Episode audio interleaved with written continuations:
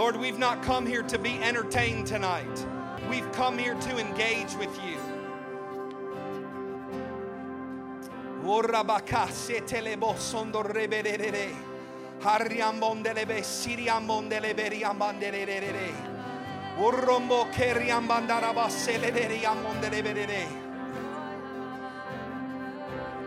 If you only wait until you feel led to pray in the Spirit, you never will. And in the times where you feel like you don't want to pray in the Spirit, that is when you need to do it. I feel this burden in my heart. I felt it all day, specifically, oddly enough, over this issue of praying and singing in the Spirit. Well, I only do it when I feel led. Paul said, I thank God that I pray in tongues more than all of you. And he wasn't boasting, he was saying, This is the secret to my fellowship with the Lord. I pray in the Spirit. God, I'm asking that you would release, God, a fresh wave of tongues in Jesus' name. This may not be what you're expecting tonight, but it's what God wants to do. Father, would you release a wave of your glory in this room, Lord, that causes people to be stirred up to pray and to sing in the Spirit. Lord, we came to fellowship with you tonight. Go ahead, honey, let's sing in the Spirit. And if you don't, if you can't do that, if you don't know how, just lift your voice to the Lord.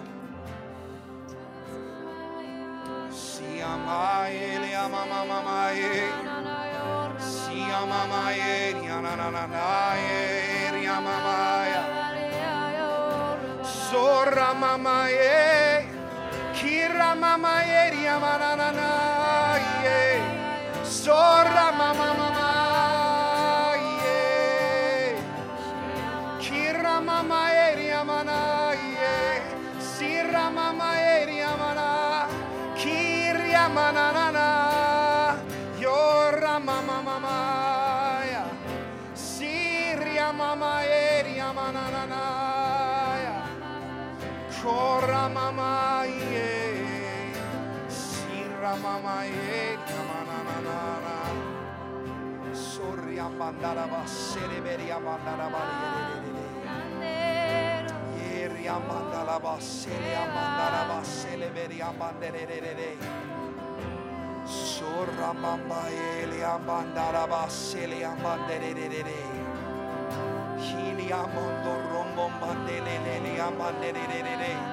See, come on, come on, come on.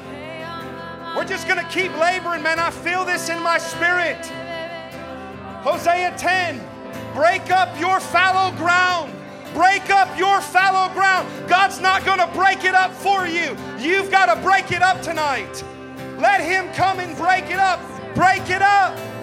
Break it up. Break up your fallow ground until righteousness comes to reign upon the soil of your heart. I can see this, man. I feel like the Lord is trying to get in. Let me in. Let me in. Let me in. Let me in. Let me in.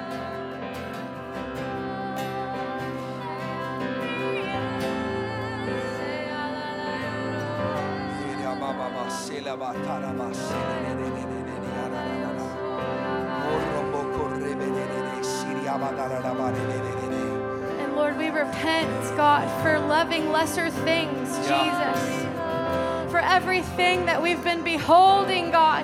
Everything, God, that we've been doing that is of lesser value, Jesus. We repent and we sign up, God, for devotion to you. Jesus, you're captivating. Lord, I repent. I repent, Lord, for being distracted. I personally repent, Lord, for letting the things that need to get done get in the way. Forgive me, Lord.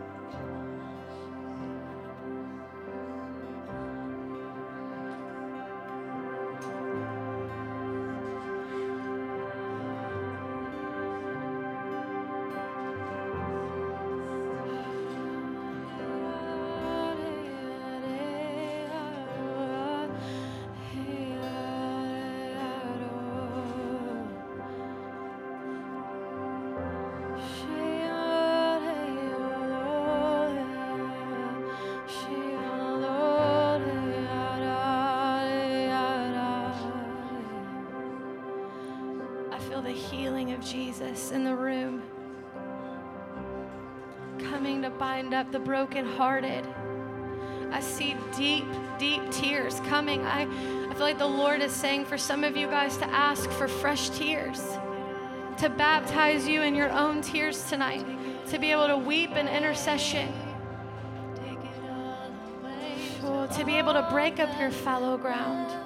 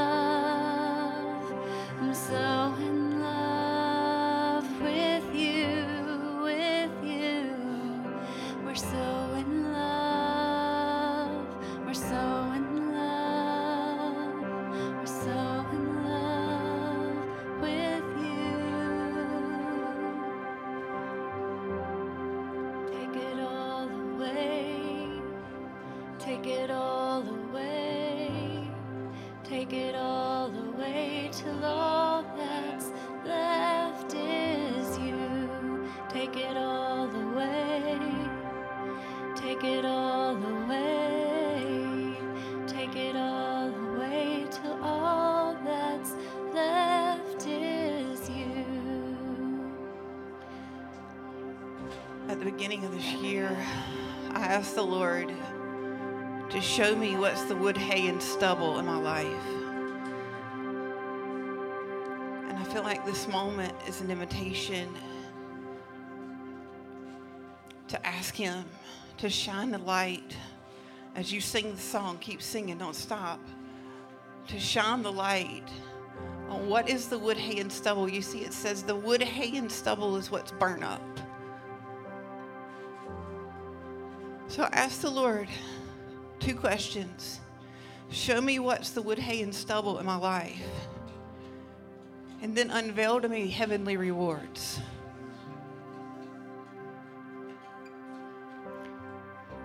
And one of the most offensive things and the most amazing things anyone's ever said to me, they looked at me, someone I honor and love in my life that speaks into my life, and said, Tammy, you don't know God. I was, I was so offended. And then he said, Behold, he is God, yet we do not know him. And so that word cut and it pierced. This was several years ago. But it led me to the point where I'm like, God, would you please burn everything up? Not just everything up that I've done or the good things, the bad things, but everything that gets in the way of my vision to see you and know you rightly. And so when we when we go up into worship, that's what we're doing. We're going up together. We're coming through the open door of heaven. And let me say this to you. The door is in the floor. Yes. The open door is in the floor. It's a posture, a lifestyle of humility that takes us into the Revelation 4 open door.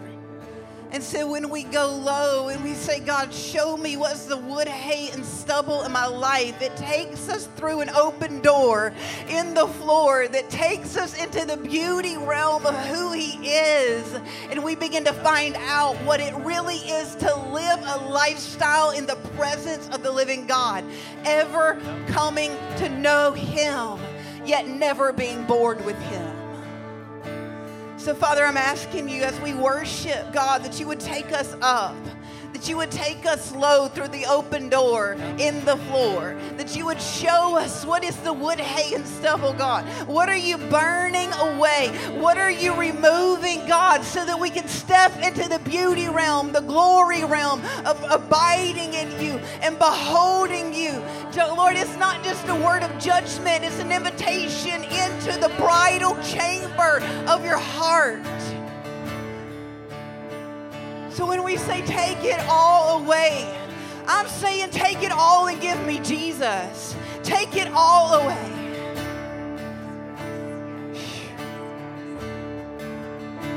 For some of you, there's been uh, moments of strain and pain, and you've tried to hold on to those places of pain. And the Lord is saying, No, you don't understand. The suffering is to grow glory in you. Let go of the suffering so the glory can come and shine in. Come, Jesus. Come, Jesus. Come on, right now. I just want you to agree with me for Him to come and walk in this room. Come and walk in this room. Take us up. Take us down. Take us wherever you want to take us because you are who we want to see. You are who we want to know. And tonight, we don't just want to know you, but we say, Would you come and know us? Would you come and search us and know us, Lord? So that we can know you.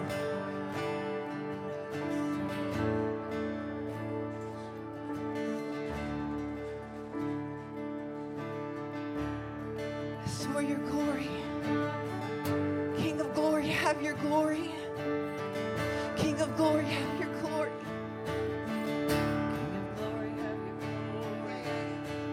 King of glory, have your glory. King of glory, have your glory. King of glory, have your glory. King of glory, have your glory. King of glory, have your glory. King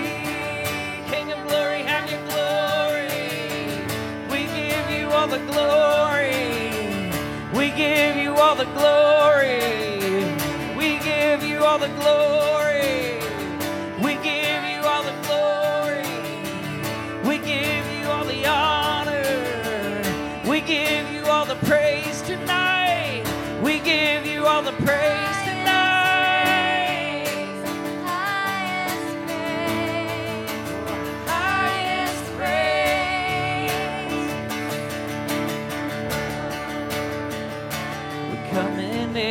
by the blood of the Lamb.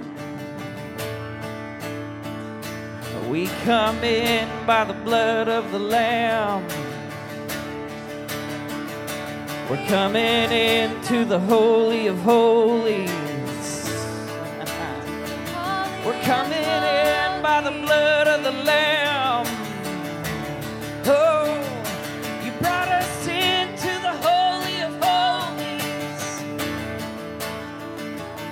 brought us in by the blood of the Lamb. You brought us into the Holy of Holies. All the way. You brought us in by the blood of the Lamb. King of glory, have the glory. King of glory, have the glory. King of glory, have the glory. King of glory, have the glory. King of glory, have the glory. King of glory, have the glory. King of glory, have the glory. King of glory, have the glory. King of glory, have the glory. King of glory, have the glory. King of glory, have the glory. All glory and honor and power and praise are yours.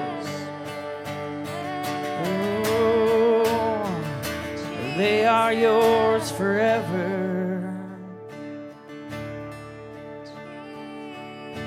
All glory and honor, power and praise are yours, yours, yours. All glory and honor and power and praise are yours, yours, yours. All glory and honor and power and praise are yours, yours, yours. All glory and honor, power and praise are yours, yours, yours. All glory and honor, power and praise are yours. All glory and honor and power and praise are yours. All glory and honor and power and praise are yours. All glory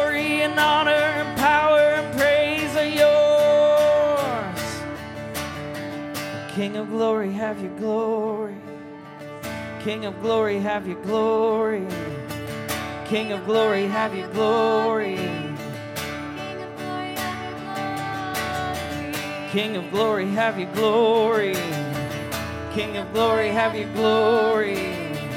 King of glory, have your glory.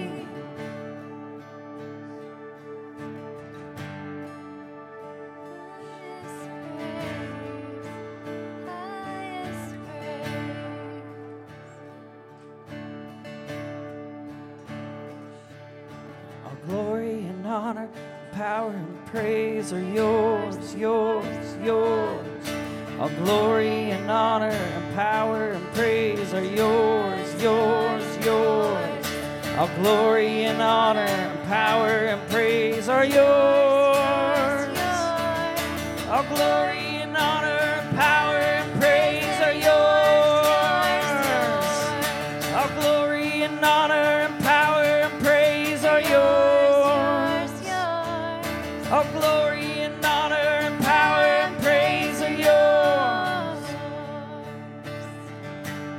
Into the Holy of Holies.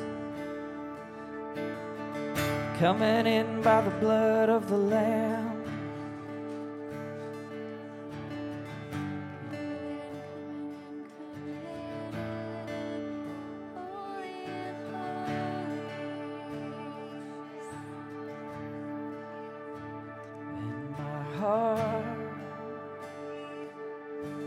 And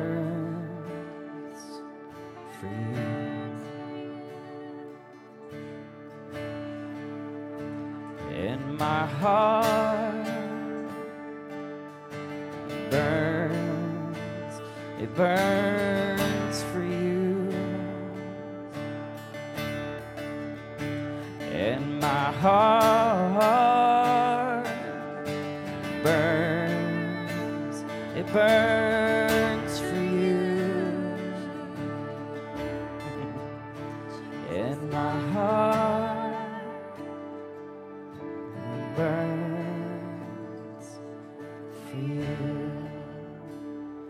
Now, listen, I feel like the Lord just wants to sing that over you tonight. Some of you are running around not feeling like He loves you or you're unworthy. Listen, He's not impressed with the burning of our hearts, it's the burning of His heart in us. it's His fire that never runs out, and He never stops burning in His love, for He is a consuming fire. Whoa! We come to a consuming fire. Consume us tonight.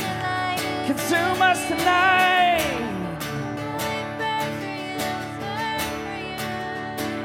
And my heart burns for you. Just receive that tonight. And my heart burns, burns for you. I burn for you, and my heart burns. It burns for you, and my heart.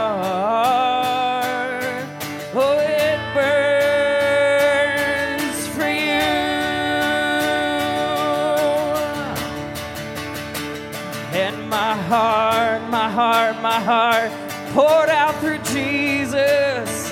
It burns for you.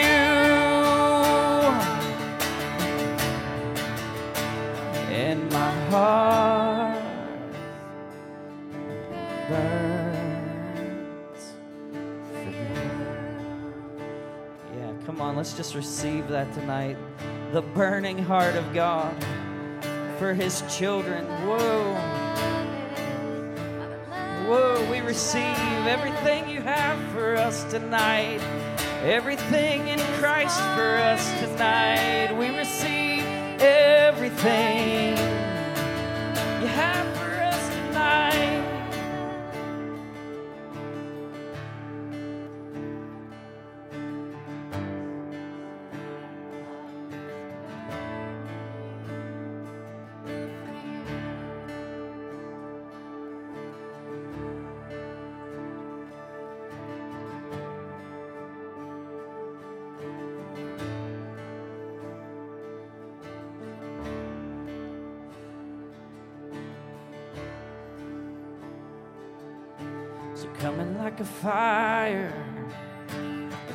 like a flame. I don't care what it looks like. I'm so in love. So coming like a fire, coming like a flood. I don't care what it looks like. I'm so in love. So coming like a fire, coming like a flood. I don't care what it looks like. I'm so in love, so in love, coming like a fire, coming like a flood. I don't care what it looks like. I'm so in love.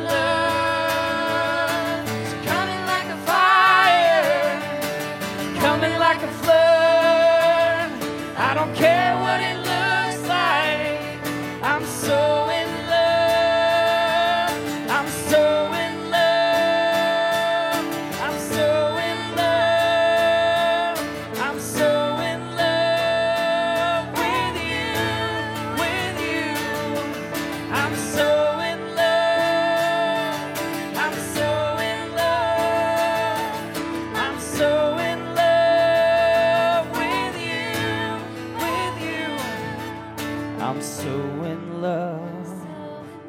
I'm so in love. I'm so in love with you, with you. I'm so in love. I'm so in love. I'm so in love with you. Coming like a fire, coming like a flood. I don't care what it looks like. I'm so in love. So coming like a fire, coming like a flood. I don't care what it looks like. I'm so in love. Take it all away. Take it all away. Take it all away till all that's left is you. Take it all away. Take it all away. Take it all away till all that's left is you. Jesus. All that's left is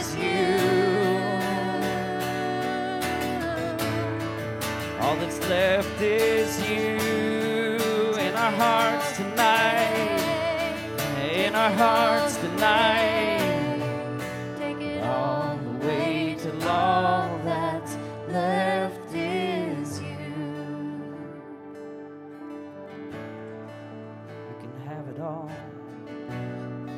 You can have it all.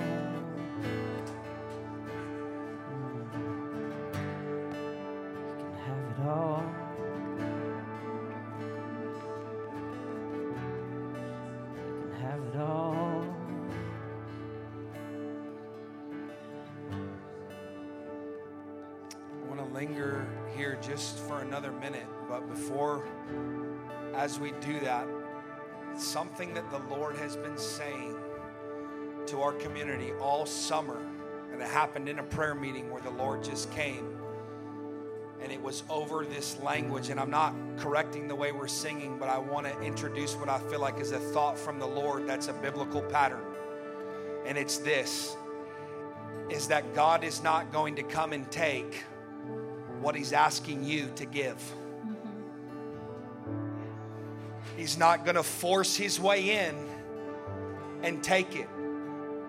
He's asking us to give it. Jesus said, No man takes my life, I lay it down.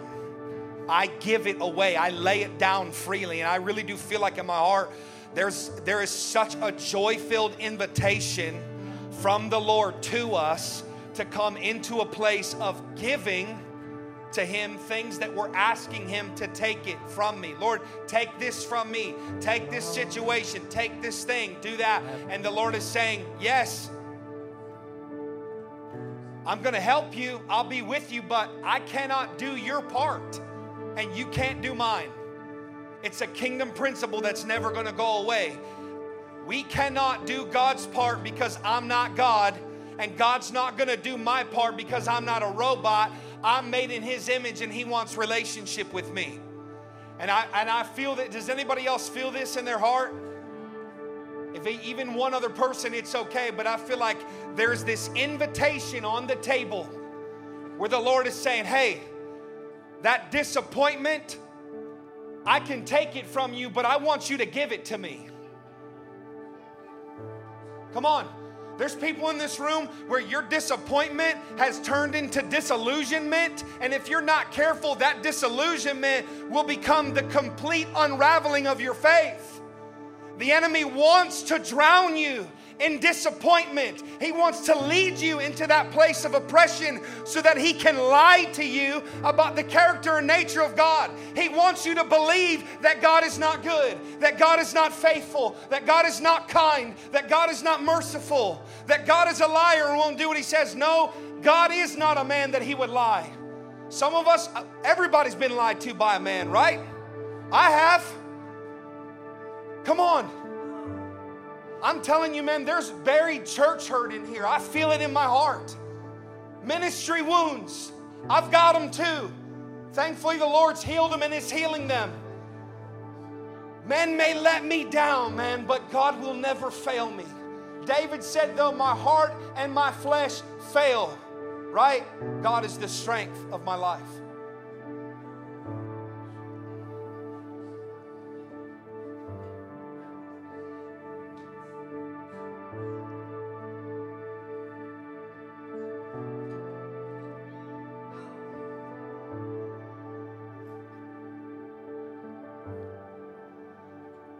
2017, 2016 into 2017, I was working in Chattanooga, Tennessee, managing a pizza place. There was nothing glorious about it at all. And in fact, my heart was drowning in so many ways, dealing with disappointment in my life. And I'm driving down the road on my way to work one day, just tired, tired in my body, tired in my mind, tired in my heart. And I heard the Lord say so clearly to me, How much longer will you let disappointment derail your destiny? And it wasn't destiny and ministry, it was my destiny to know God, to be in Him and of Him. And I feel that same way tonight. I feel like the Lord wants to deal with disappointment. Disappointment about how this turned out, disappointment about how this didn't go, why I am where I am. I ended up this way doing that thing. And I feel like even the Lord just reminding us tonight that His mercy is new every morning, His mercy is new every day. His kindness, it never fails. He's faithful to a thousand generations. Father, I pray, Lord, tonight, God, as we just continue on in this evening, Lord, that wave after wave of your wave, of your love would come. Lord, to God, I feel like the Lord even saying, I'm coming to reinstate and reaffirm my people in this season. Lord, that you would draw us into a deeper place in your heart. God, that you would affirm us in your love. Lord, that you would minister, God, to every insecure place in us. Lord, that still wants to squirm and to move. See this picture, even of the Father sitting and inviting us to come and sit on his lap. That might sound weird to some, but I feel like God is here as a father, and he's saying, If you will come and sit with me and give me that thing that's troubling you, give me that thing that's bothering you, give me that thing that you don't understand. I feel like the Lord is literally going to reshape some perspectives in here tonight.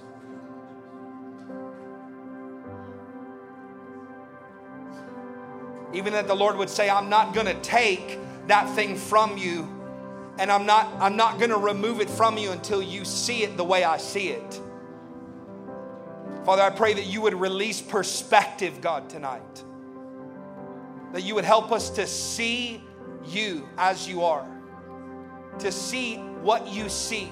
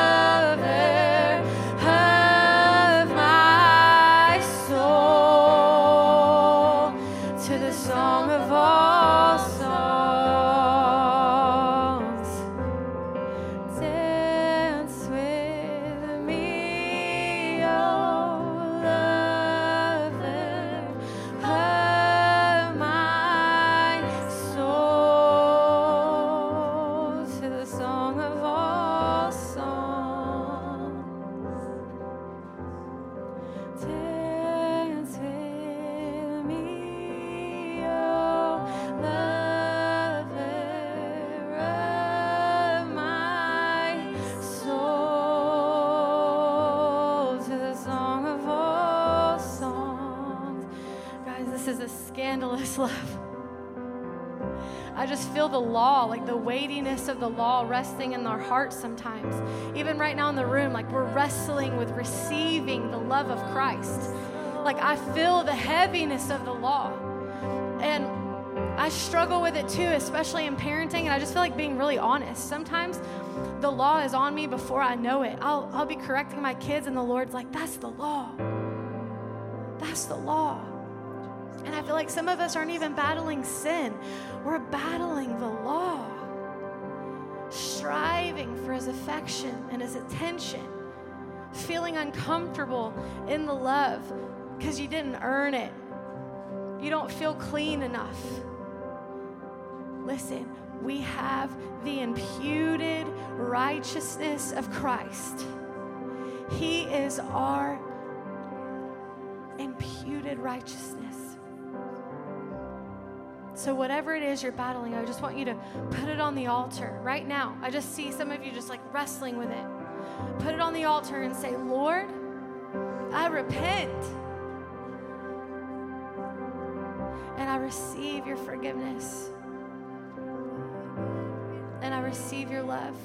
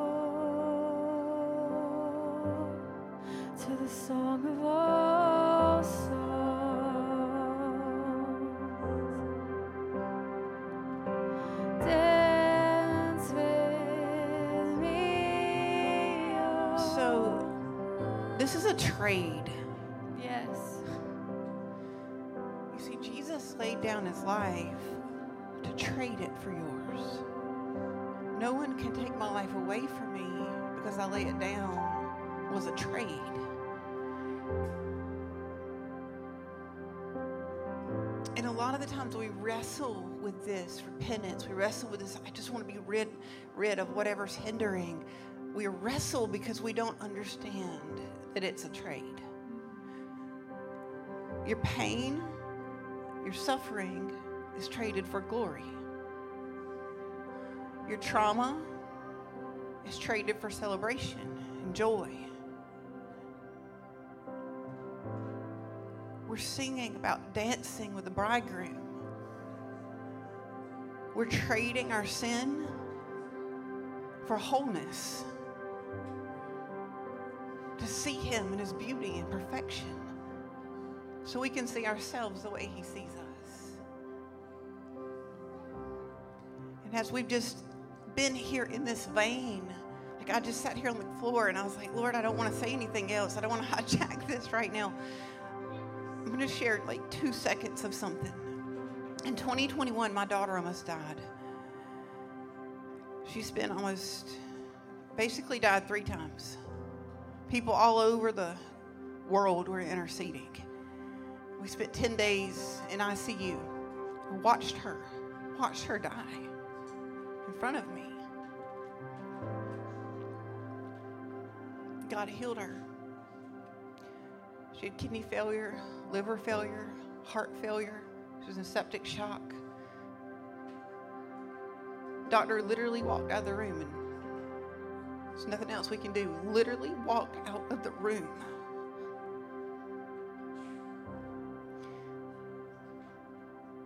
And God healed her. I'm not going to go into the whole story. When we came home from the hospital, I expected celebration. And there was celebration. But to a lot of people, it was common. It was treated as common. And I laid on the altar and I wept and I groaned and I cried out. It was a big conference right after we got out. Of, I got out of the hospital with her. And the Lord says to me, Don't you let anyone treat what is holy as common. And don't you dare let anybody talk you into making a formula out of this. Well, one year anniversary, actually, two years is coming around next week. I was laying here thinking about this. This time, two years ago, everything in her body was shutting down. One year anniversary rolls around and I'm like, why, why don't I feel celebration, Lord? What is wrong with me? God, you gave me my daughter back. What's wrong with me? What's wrong with me? Like, why is this mourning set on me? And I talked to her and she was in joy. And I talked to my husband and he was in joy, but I didn't have joy. I was like, what is wrong with me? And I got on my knees and I was crying out to the Lord. And he says to me, This took me completely out in left field. He says, Forgive the fakers. And I'm like, What? And I said it just out of obedience. Lord, I forgive the fakers. And a groan hit me, and I turned into a ball in the floor and groaned and groaned and cried and wept and mourning and trauma left me. And then he said to me, Trauma is the antithesis to celebration. And if you don't forgive those who have faked it, you will become one of them. You see, he was, I'm not going to go into the whole thing, but he was offering me a trade. But it was attached to a wound.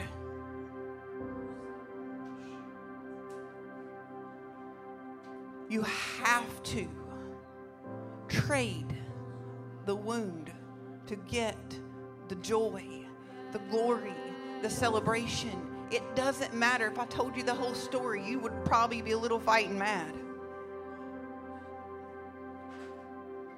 It doesn't matter what they've done. Because if you don't forgive, you will become the very thing you hate. The very thing that has pained you and traumatized you. It's a trade. You trade trauma for joy. It's not a condemnation, it's an invitation. There's more.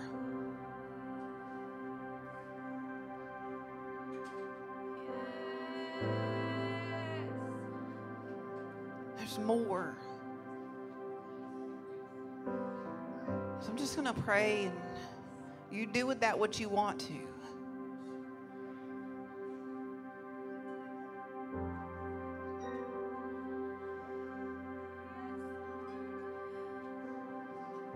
And I'll say this in that season, I, I laid everything down. Everything. Nobody took it from me, I laid it down. And He gave me back more than I could ever dream of.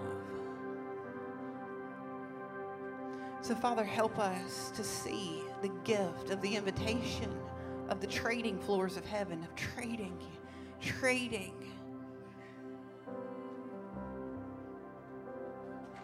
Trading the pain, trading the trauma, trading where even where we, we felt unworthy or we felt like we've not done well enough, trading our own abilities, our own gifts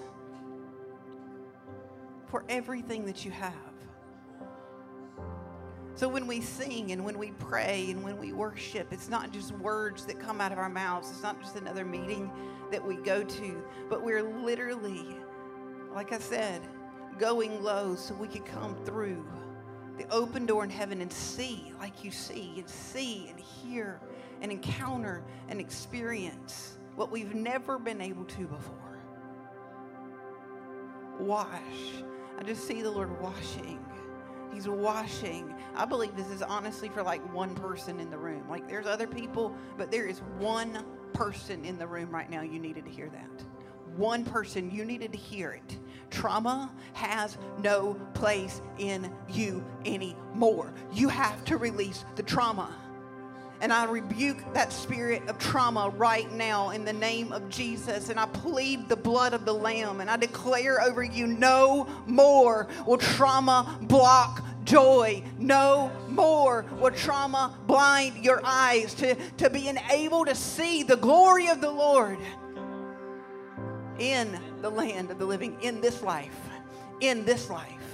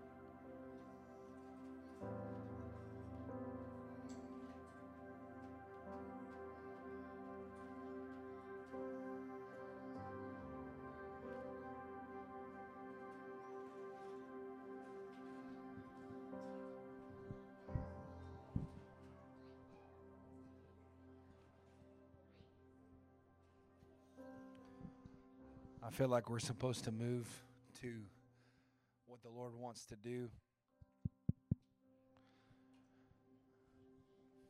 Through the word that's going to come. When Tammy was sharing, I, I don't know who sings this song, but there's this old prophetic song. Somebody might know it. And it kind of goes like, If I can have you today, I won't wait till tomorrow.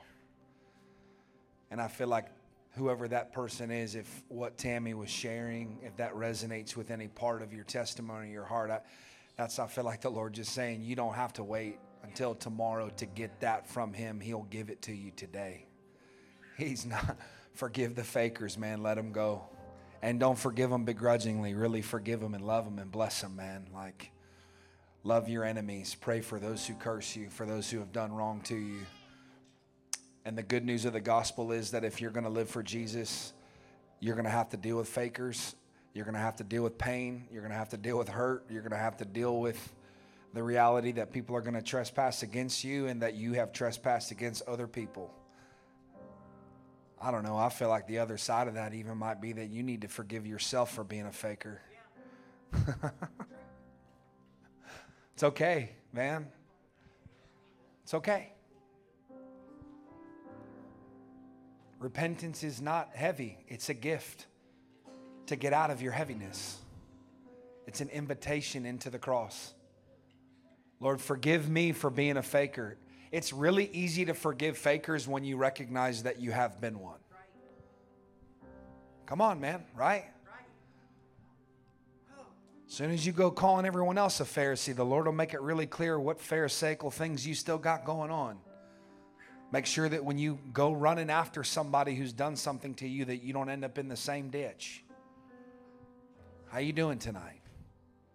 You okay? Come on, man. God is good. Well, thank you for coming.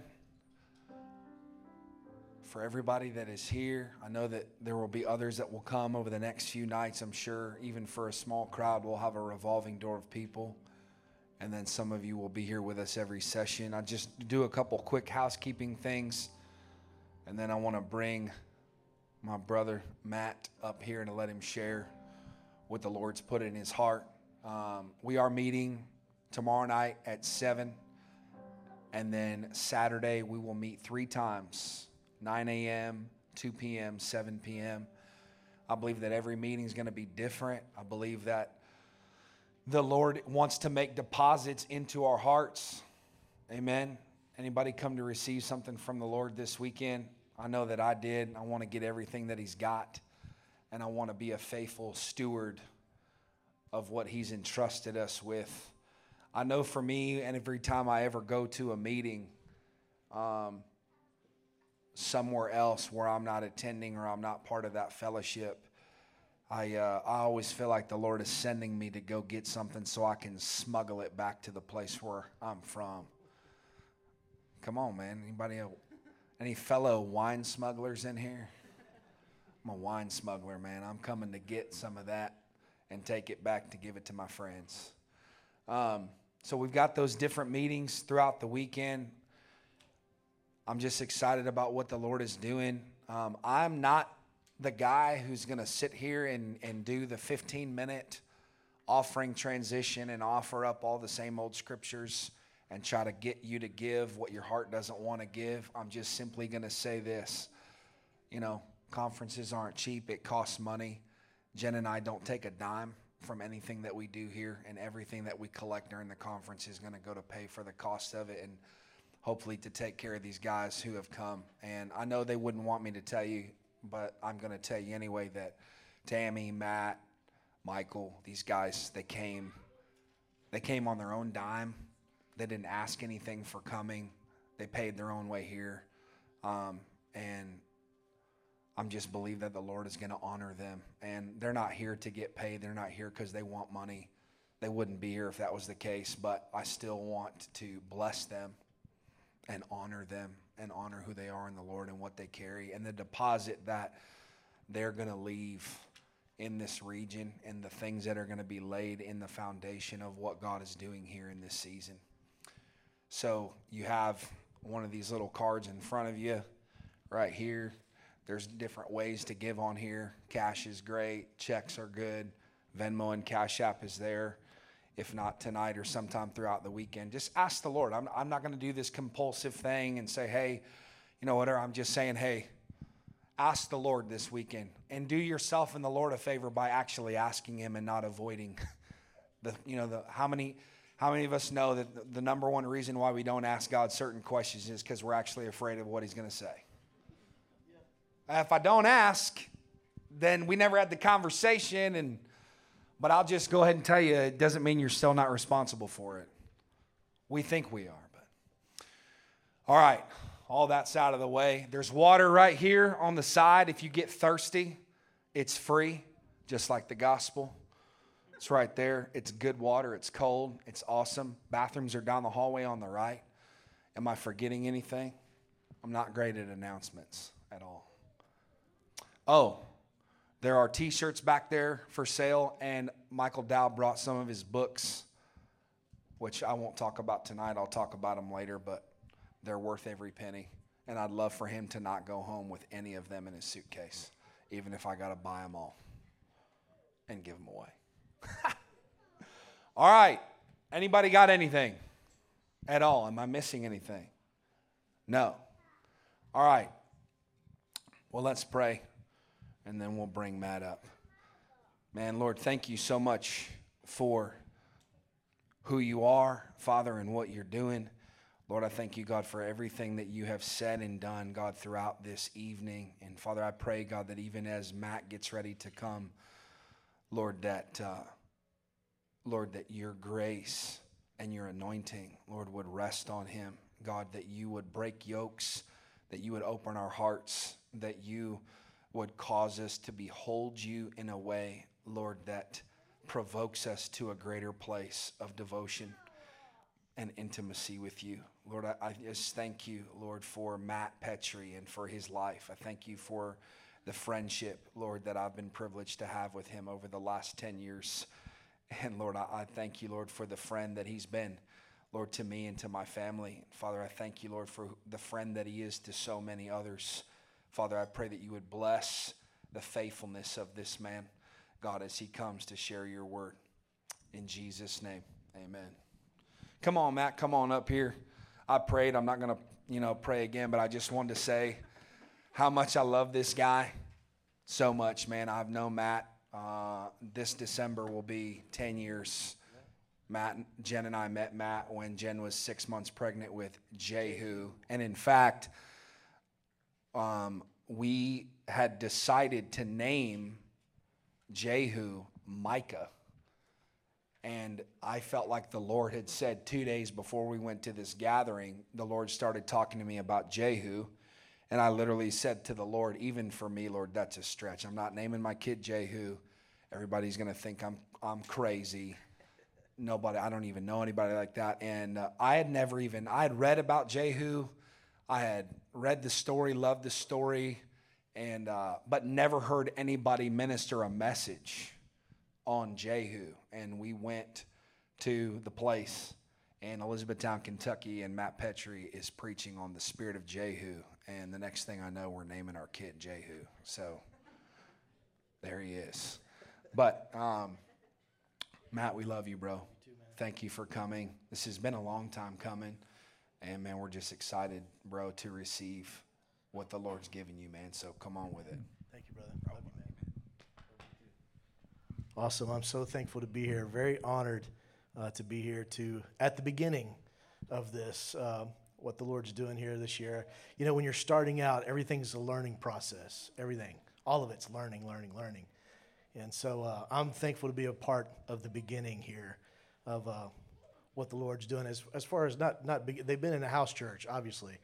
Um, but I'm thankful for announcing we're here. So very grateful for that. Well, I'm going to read Romans 6:13. Romans 6:13. I'm probably not going to speak on this verse, but I want to read it cuz I like it a lot. and it's in the Bible, so it's all good. So Romans 6:13 Do not present your members as instruments of, of unrighteousness to sin, but present yourselves to God as being alive from the dead, and your members as instruments of righteousness to God. Present yourselves to God as being alive from the dead. Now, this has been my verse for months every morning. God, I present myself to you this day as one being alive from the dead. Do you know you have Christ inside of you? As a believer in Jesus, the resurrected Christ has chosen you to be his dwelling place forever. Oh my goodness. Christ is alive in the believer. And it is a big shift in your thinking and in your faith. Most of us, when we pray, we look up to the heavens or the ceiling. We look up. And that's right. That's good and right to do that. Jesus did that in John 17. The Bible says he looked up and then he's prayed. So it's right to look up. But Jesus also engaged with the Father within. And he said that the words that I have, the fa- I'm in the Father, the Father is in me, and the words that I get come from the Father within. And so I've been exploring this, going deeper in this reality that I am the temple of the living God. That the believer is a walking, breathing, moving temple of the living God. That you are the dwelling place of the holy, everlasting, uncreated being, God Himself. Shikamohaya. For, forever, He's chosen that. That's just mind blowing to me that Christ has chosen to live in you. so, I'm going to read a little piece of a journal entry from a, a retreat that I took, just some time alone with God. And I'm calling this Rename Your Shame. I'll just basically, I don't have to read it. I could read it, but anyway, for the sake of time.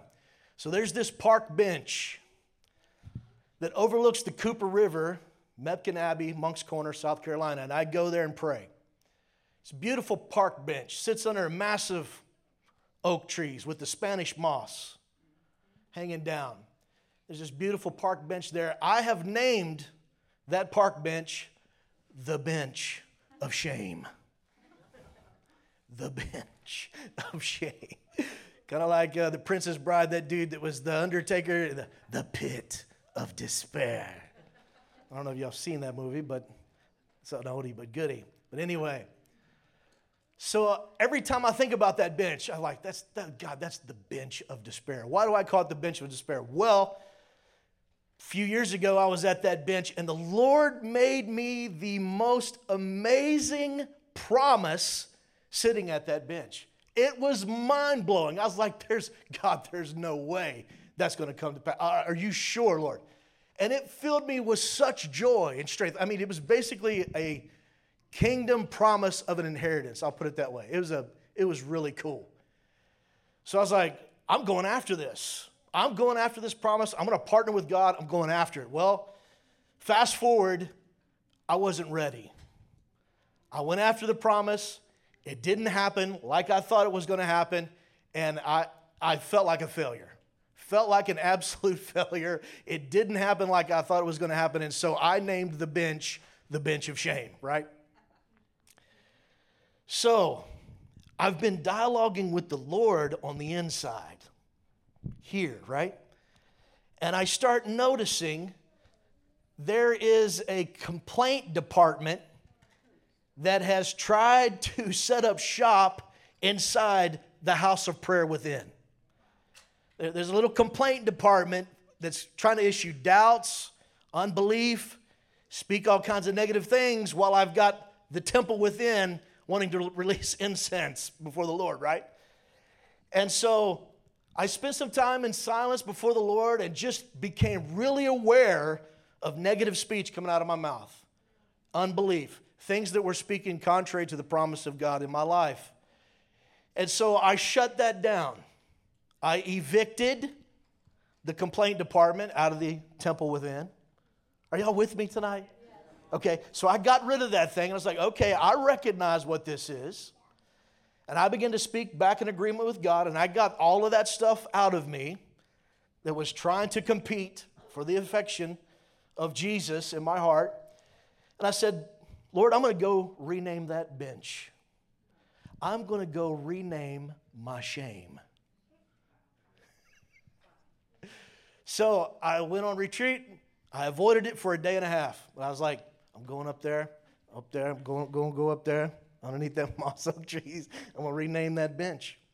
So I get up there and uh, I'm walking around it, kicking Spanish moss around with my foot, shuffling that around. Like, I can't think of a name here. What can we name this that would be fitting, that'd be right? Something that would really speak to where I'm at today in God, that I am no longer in shame, right? Over a seeming, seeming failure, right? I couldn't get it. It's like, mm, could it rhyme? Maybe I come with someone that could rhyme, sound real cool. Couldn't get anything. And I almost walked away. And I heard the, I just felt the Holy Spirit just nudging me, just wait, just chill, just wait. So I sat on the bench and I was just like, okay, okay, let me just chill. And all of a sudden, from inside the temple within came this word alacrity. Alacrity. It's a word I'm familiar with. It means cheerful readiness. Cheerful readiness. And all of a sudden, all of that feeling of being unprepared for it, not ready for it, you blew it, failure, all of a sudden was replaced with cheerful readiness. Did you know the joy of the Lord is your strength? The joy of the Lord is your strength. And the Lord on the inside of you has been anointed by the Father with the oil of gladness above all of his companions. He is the happiest, holiest human being in existence. And still to this day, there's nobody happier than Jesus. He has been anointed with the oil of, and guess what? He lives inside of you. He lives inside of you. Come on.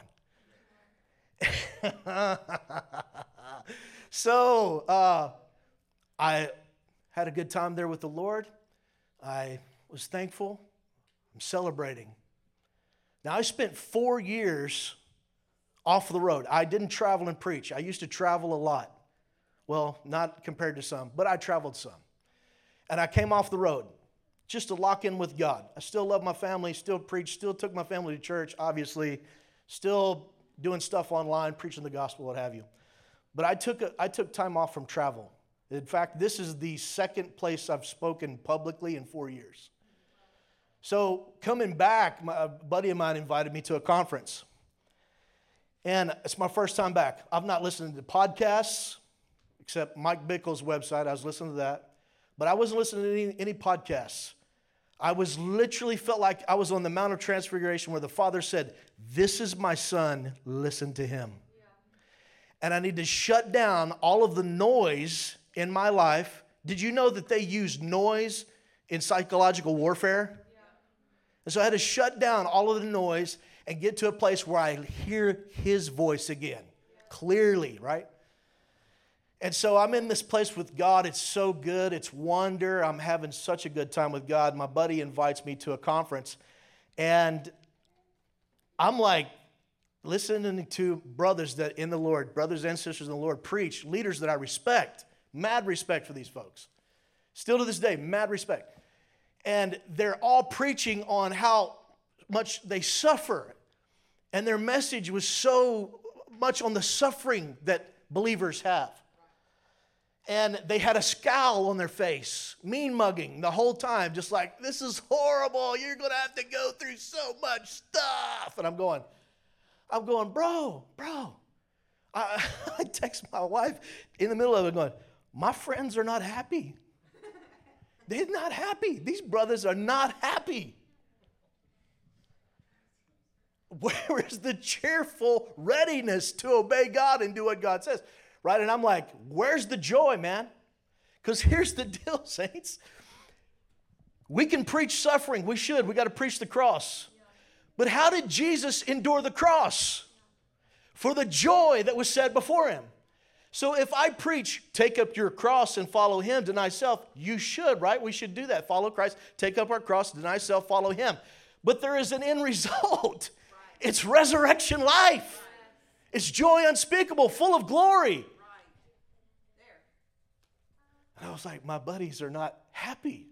So I started seeing, man, we're preaching this call that has a great cost, and we're forgetting to talk about resurrection life of Jesus.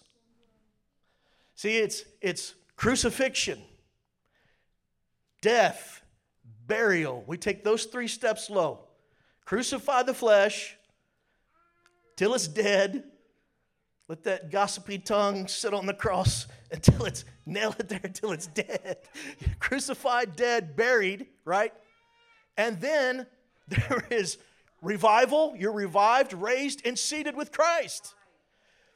I want to begin to, I want to call people to the life of discipleship, of going after God, seeing the end result is joy unspeakable, full of glory. It's waking up every day, presenting myself to God as one alive from the dead.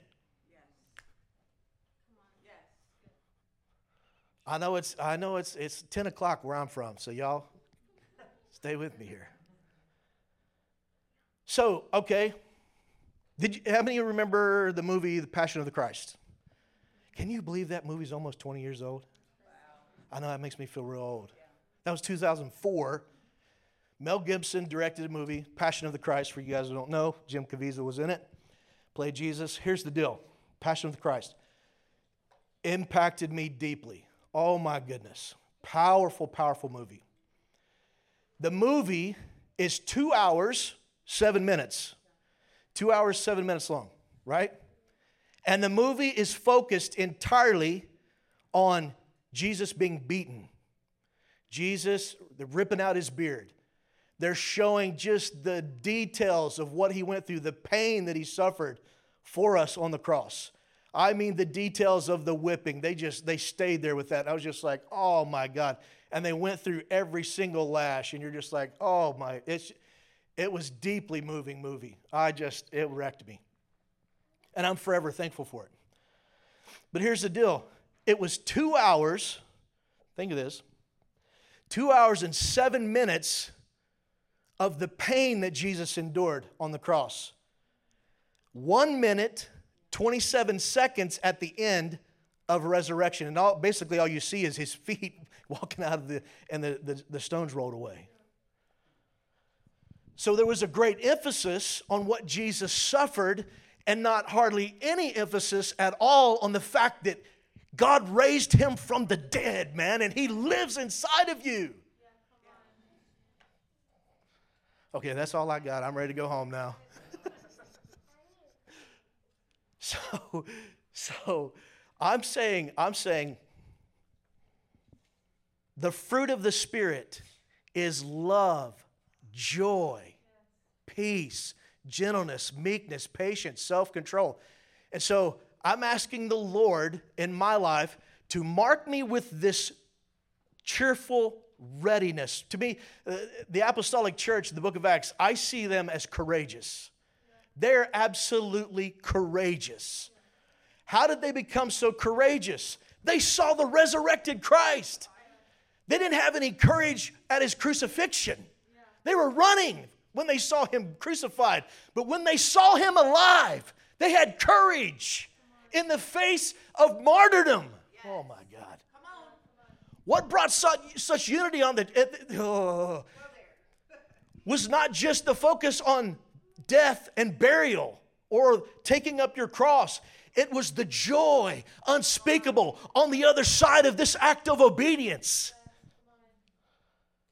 Oh my goodness, oh my goodness. This will revolutionize the way you deal with temptation to sin. Because you'll be like, hmm, I'm really tempted to do this sin. This is pleasurable for a season, right? But if you get a taste of the good word of God and the powers of the age to come on the other side of that small, simple act of obedience and how it moves his heart to move to you, you it won't be a thing for you to say no to it anymore. It'd be like, what are you even talking about? That's not even a temptation to me anymore because I see the reward on the other side of this act of obedience. It is more of him, more of his pleasure, more of his goodness in my life.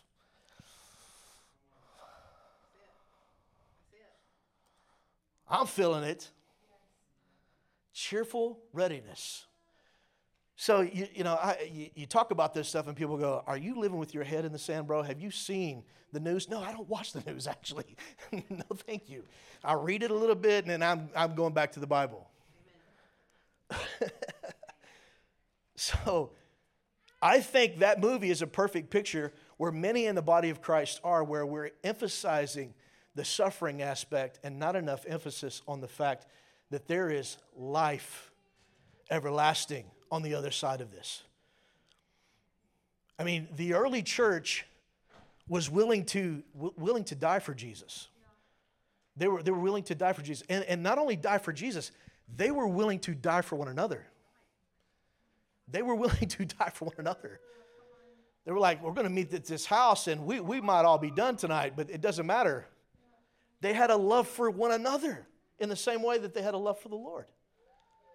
And I think that comes from realizing that He is alive. When we used to do prayer meetings, I used to, I used to hit on this so strong. The early church lived with an anticipation that Jesus could walk into the room at any moment. And he actually did walk into some of their prayer meetings. You see the person of the resurrected Christ alive and active all through the book of Acts. When he ascended to the right hand of the Father, it's not a timeout seat for him to stay there. He can move back and forth as much as he wants. As, fa- as a matter of fact, he's seated on that throne and he's also in you and he's wanting out.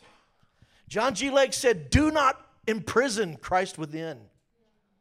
Let him live through you, let him manifest through you. Let him find vent through you. What is the Christ within you wanting to do? Is the Christ in you? What, what is the Christ in you wanting to do?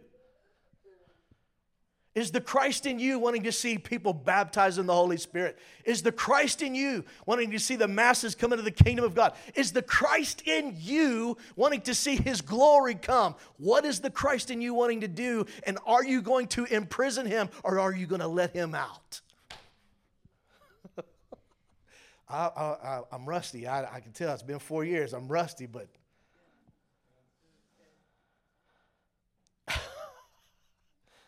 Jesus endured the cross for the joy that was set before him.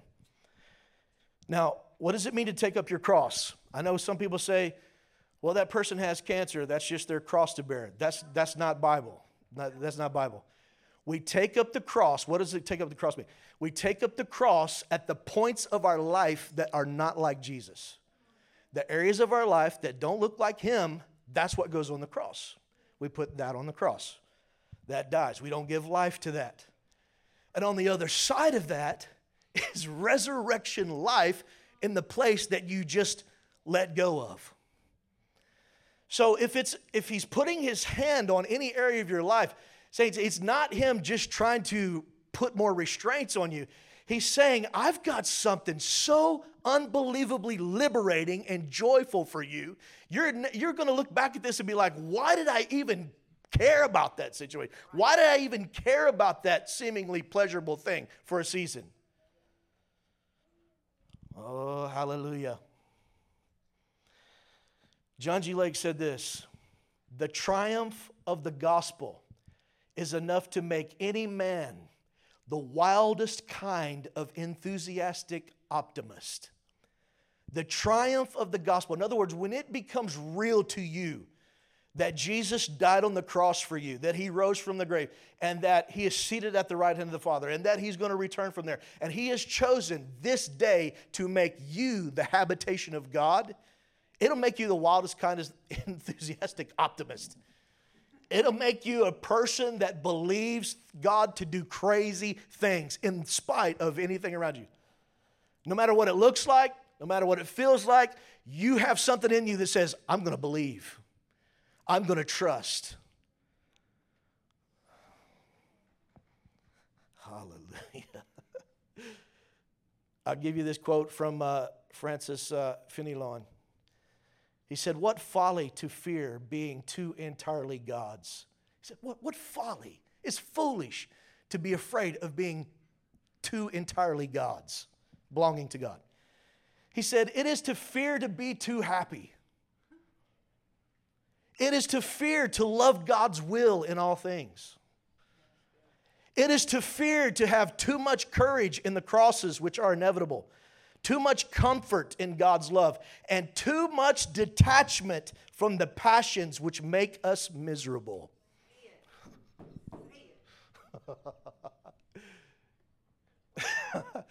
Don't you want detachment from the passions that make you miserable? Yeah. Comfort in God's love, too much detachment from the passions which make us miserable. Hmm.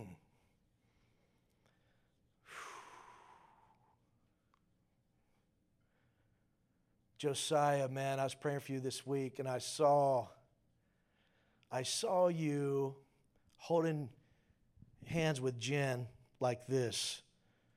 Your right hand holding her hand and her hands holding the boy's hand. And I saw you, you know, the um, shield of faith, Ephesians 6, is not just a small little shield, it covers the whole Roman soldier's body, right? So I saw you with one of those shields. And they make them, like covers the whole soldier's body. They cover them with the oil so that it'll quench arrows that are on fire coming at the, the soldiers. And I saw you with that shield. And you did this effortlessly. You did this with your shield. You'd raise it up, and the entire shield was covered in fiery darts.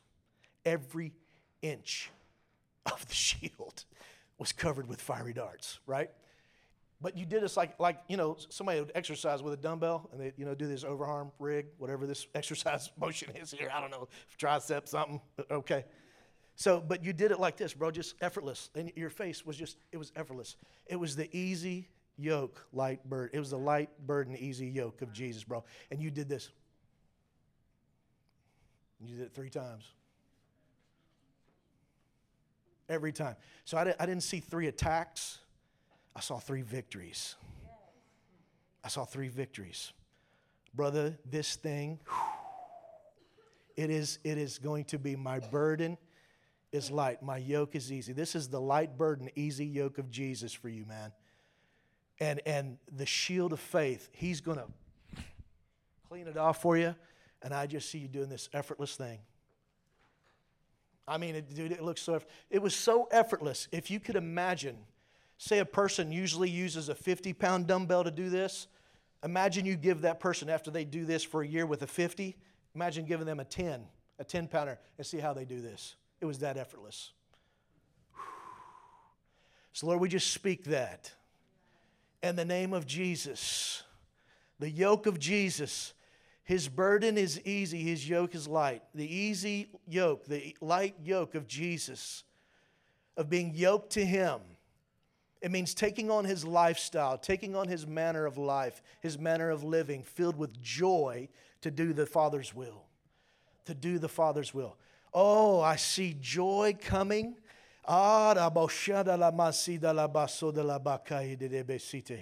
I see joy out of your innermost being flowing like a river. It's going to change people's. I see it healing people of addictions. I see it even healing people of sexual trauma. I see it changing people's mindsets. The joy of the Lord is going to set the captives free. I'm telling you, Christ within you Christ within you, people in this room, Christ within you wants to see the captives free. He wants to see the recovery of sight of the blind. He wants to bring liberty to the captives. He wants to walk on water again. He wants to release miracles. God, we thank you for miracles over this next three days, Lord. I believe for strange and unusual miracles of the Holy Ghost. Lord, many in this room need miracles. Lord, there's nothing too hard for you. There's nothing too hard for the Lord. I speak to the Christ within you. Greater is he who is in you than he that is in the world. Christ in you is the hope of glory. This is not too hard for him. This is not too hard for him. This is not too hard for him. Church plants aren't hard for him. A million dollars is not hard for him. Breakthrough is not hard for him. Changing a city is not hard for him. Are you kidding me? In the book of Acts, I can show you one healing that changed two cities. Two cities came to Jesus because of one healing. Listen, I think if we get a taste of one, if you get a taste, one taste of the powers of the age to come, you're done. You're, it's over. You start saying, No, no, no, no. Christ is on the inside of me and he wants to vent through me. He wants to take that person out of their mess and bring them into the kingdom of God. Holy God. Holy God, holy God, holy God, holy God. I'm telling you right now, if I was in the mountains of Colorado, I'd tell you, I'm not, I'm not doing a church plant, I'm planting temples. I'm, I'm, planting temples. One of them is going to be one of them is going to be an RN who works at the hospital, who takes care of babies in the NICU unit. Oh, you say that's just a little nurse in there? No, that's a temple. That's a dwelling place of the living God. And she's in there, she speaking life over those babies. Come on. Come on, come on, come on. There's temples being spread out all over Orange Beach. I see temples. I see houses of prayer. You are the house of prayer. You are the living, moving, breathing carrier of the Holy Ghost of God. It, it, it, ooh. Mm. Yeah, yeah, yeah, yeah. We're going to plant temples of the Holy Spirit. One of them, uh, he pushes shopping carts over at Walmart. Come on, come on. Nobody knows his name. Nobody may never know his name. But the Father sees his kindness. He sees him praying on that parking lot, praying over patrons coming in and patrons going out, speaking life over people. And they don't even know that his smile changed their life. They came in contact with the temple of the living God. Oh, Holy Ghost. Holy Ghost. Holy Ghost. Holy Ghost, Holy Ghost. What does the Christ within you want to do? What does the Christ within you want to do? He doesn't want to be imprisoned within, he wants out. Ooh. You know, one of the ways that you find out what you're called to do? What ticks you off?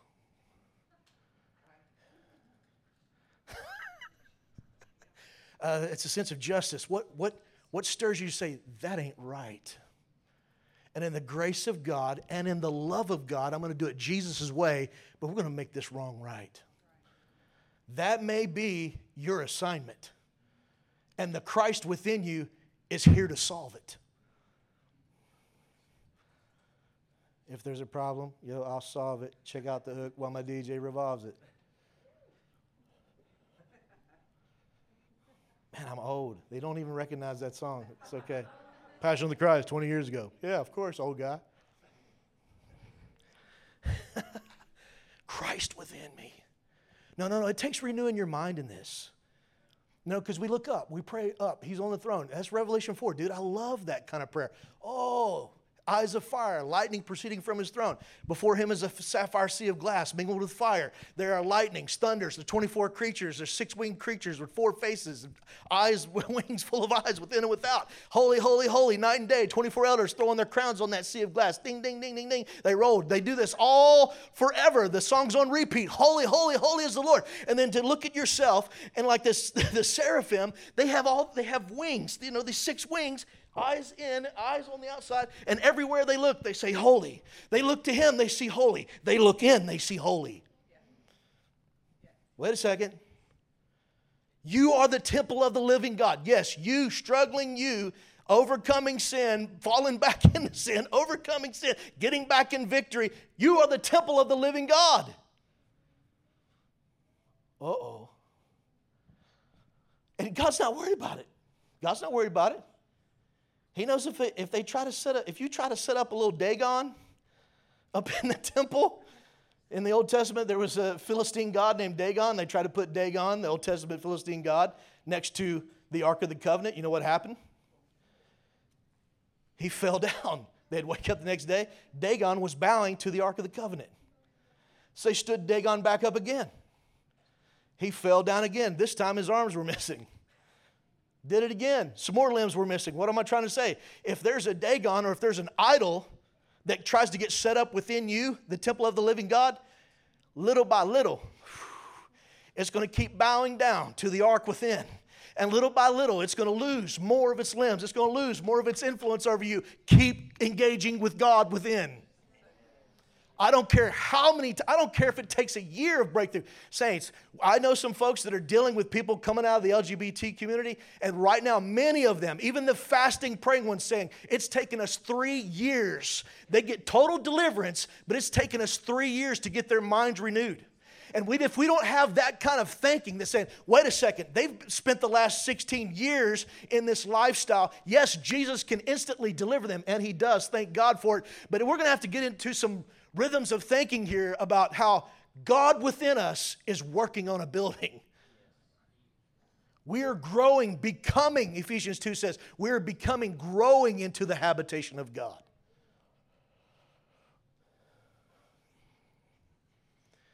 And uh, since we were on it tonight, I'm going to tell you one of the, you, you want to know how to thicken the cloud of the presence of God within you. The, one of the top ways is praying in the Holy Ghost because you are building up yourself on your most holy faith, praying in the Holy Ghost. Another way is faith's confession of the word, speaking in agreement, Bible verses over yourself. Bob Jones used to say, I'm going to teach you how to box. He said, the left is the Logos.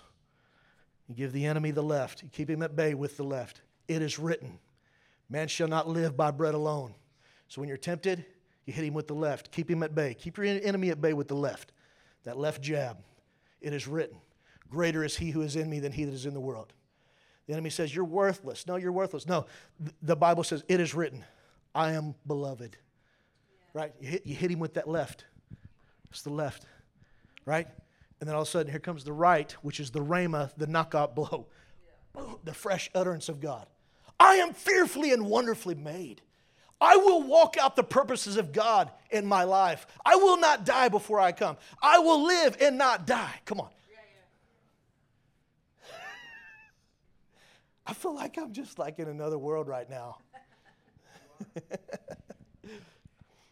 I, I feel jealousy over what the inheritance here is. I feel jealousy over it. And I don't feel a sense of having to try but I just do, I, I do feel jealousy over what the Lord wants to do here. And it is, it is special to the Lord, and it is special to me, obviously, because I have friendship here.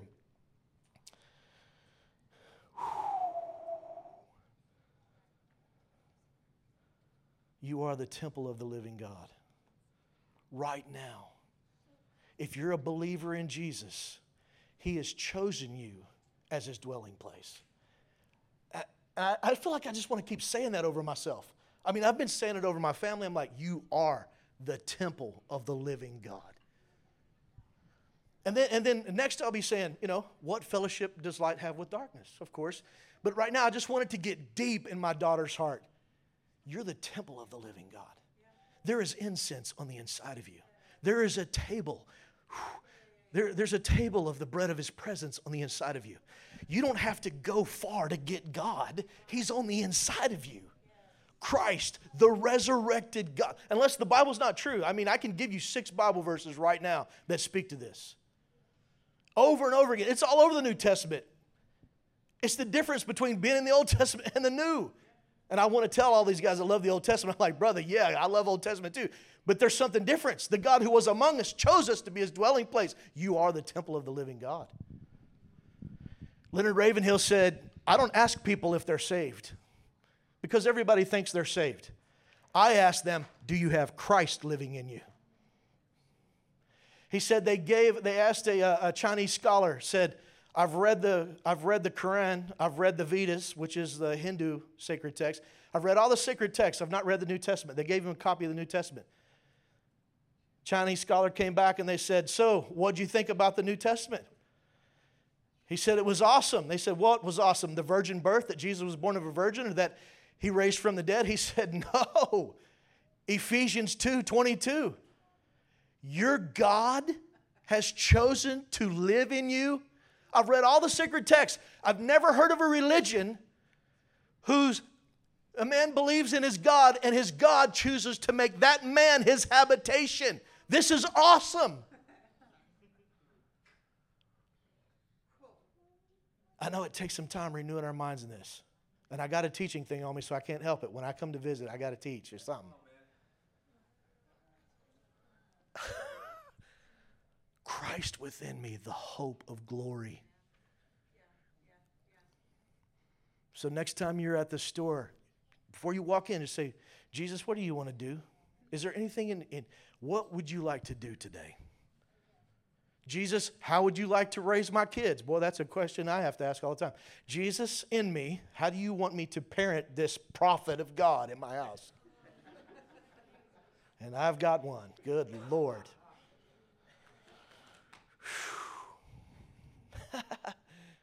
Jesus, I bet you know a thing or two about running a business. You are inside of me. Let's talk.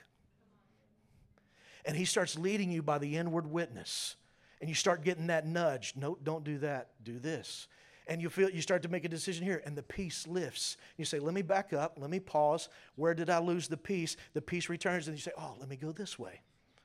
And you're just learning to become that living, breathing expression of Christ within.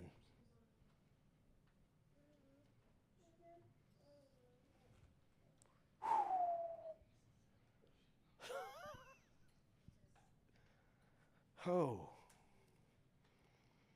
Don't you feel faith when that happens? Doesn't faith start to rise in you? Like he's raised the dead before and he lives in me. So, wait a second. Wait a second. And I know we've, I've, all, I've prayed for people to be healed many times and they didn't get healed. I prayed for them to be healed and Jesus did heal them. But I'm not going to get in this thing of, well, he didn't do it that one time, so, but it doesn't matter. It's not up to me. I'm just here to be an extension of him. I'm not going to trap him. I don't want him to feel stuck in the relationship.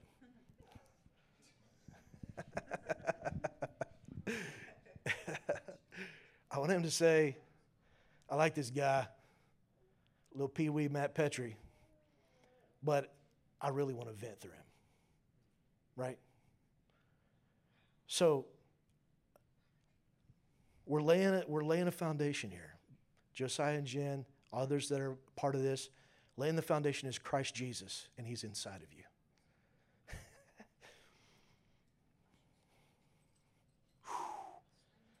Talk about permission to burn. The burning man, Jesus Christ, lives on the inside of you with the eyes of fire and ancient of days, hair white like wool, and he, he lives inside of me. I mean, dude, right now, if he wanted to, he'd just take a walk through the Milky Way galaxy, play with the planets, create some new ones if he wanted to, take some angels with him over there, pass, pass ball with the planets. Whatever he wanted to do. And he says, You're my home. You're my home. You are my habitation. Man, I'd love to have a beach house in Orange Beach, right on the beach. Jesus is like, you know what? I'm Jesus of Nazareth. I'm, Jesus, I'm, I'm from the town of Nazareth. I'm one of y'all. And I'm choosing you as my dwelling place forever. I'm done with it. Just me and you. Man. The Bible says that he that is joined to the Lord is one with him, is one spirit with him. And if you're joined to him, you are one with him. And I just, I'm, I, I'm, try, I'm wanting to stir you up to begin to shift in your thinking of, yes, we pray here. Yes, up. Absolutely.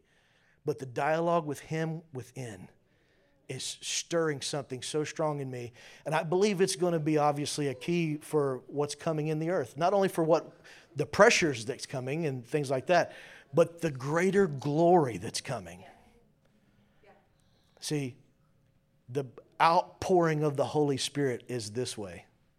Jesus said, Out of your belly will flow rivers of living water. Inside of you are all these massive rivers in the Spirit right now.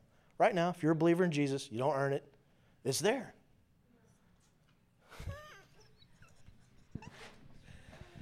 I'm asking God to help me in my writing. I love writing. Lord, give me the pen of the ready writer, the tongue of learned. And write, write. Lord, I give you my hand. I give I, write through me. I want to write. I want to have a word in season to them that are weary. You don't, you don't act like this if you think you got it and you can do it on your own. If you, if you think you can do it your own, you don't, you don't have this kind of dependency on Christ within. You, you just try to do things on your own. I don't have any special gifts. Somebody asked me if I was an apostle, prophet, pastor, teacher, evangelist.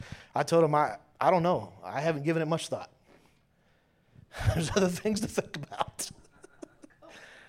I, like, I like to think about where it says his voice sounds like the roar of a multitude.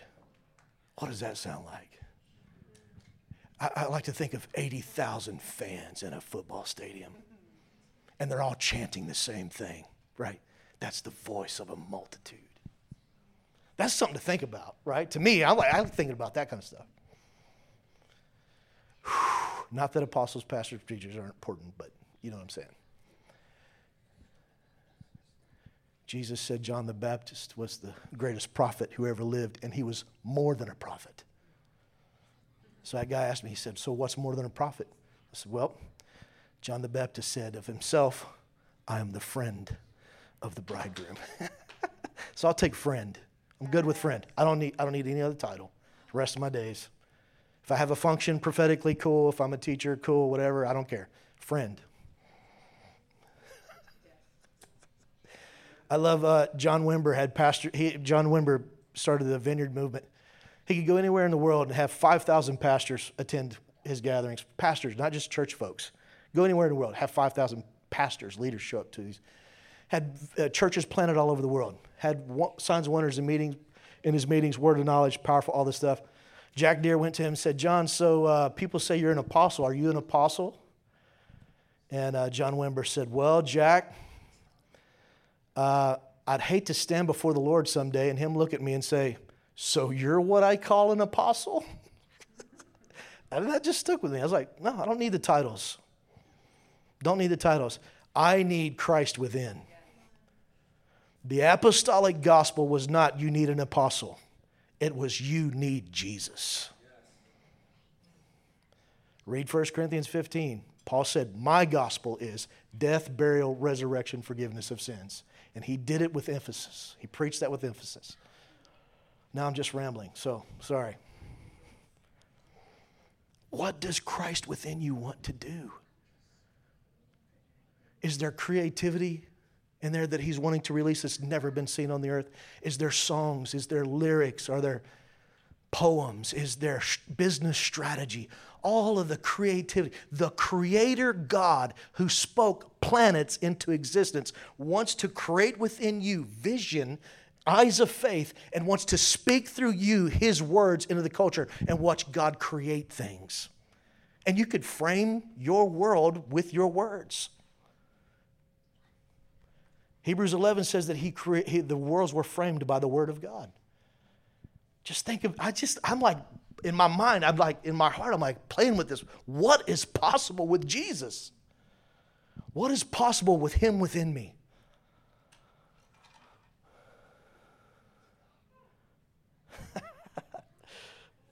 what joy that should bring to our hearts.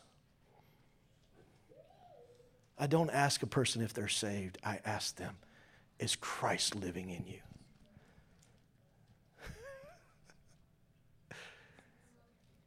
Wake up every day, present yourself to God as one alive from the dead. That's what happened when you got water baptized.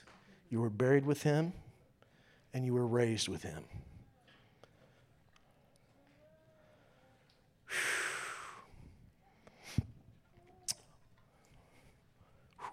Ooh. Mm. I just see the favor of God on this couple right here. I just see his favor on you, and I see the kindness of the Lord. Uh, I see the kindness of the Lord that's been shown you over the years, and he is well pleased. And uh, that kindness is going to come forth out of you to others. It's the kindness of Christ. Whenever you feel that kindness rise up in you, release it, let it out, let it out, let it out, let it out. Mm. Mm.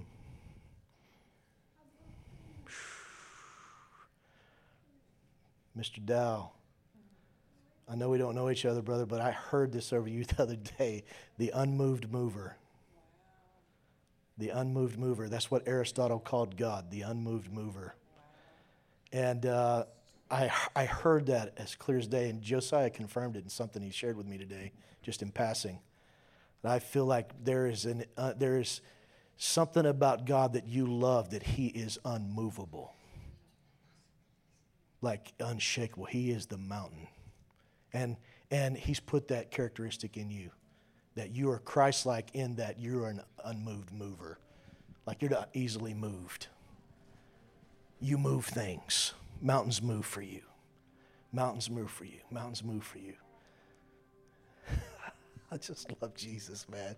I don't care what it looks like. I'm in love. What's the matter? What's the matter what it looks like? Do you think the woman who broke the alabaster box cared what was going on in the room? She didn't care what was going on in the room.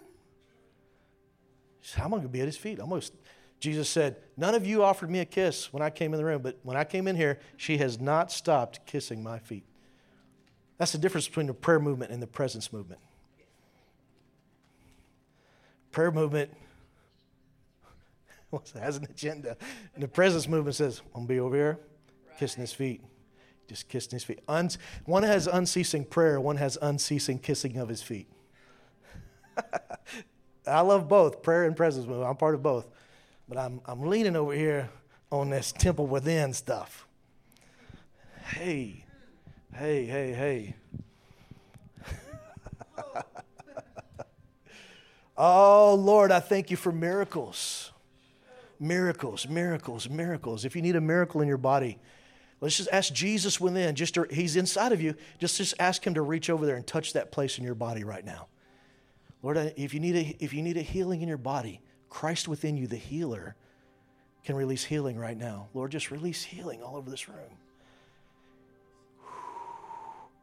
You need to be filled with the Holy Spirit. You want a fresh infilling just right now. Fill me, Lord. Fill me. Just begin to engage with God.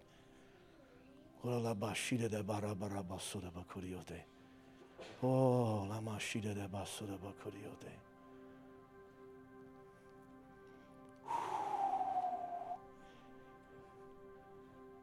Say, Lord, I need to hear your voice. He's right there within.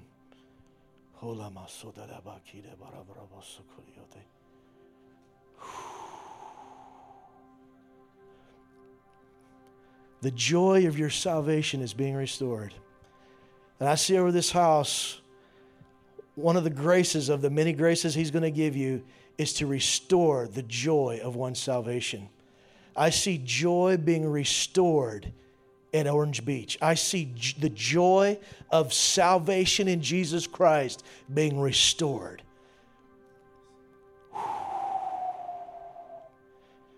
Oh man, I can see tears, faces scarred with tearing and excessive grief, and the Lord transforming them in the light of His goodness and joy lighting from their face. Ooh.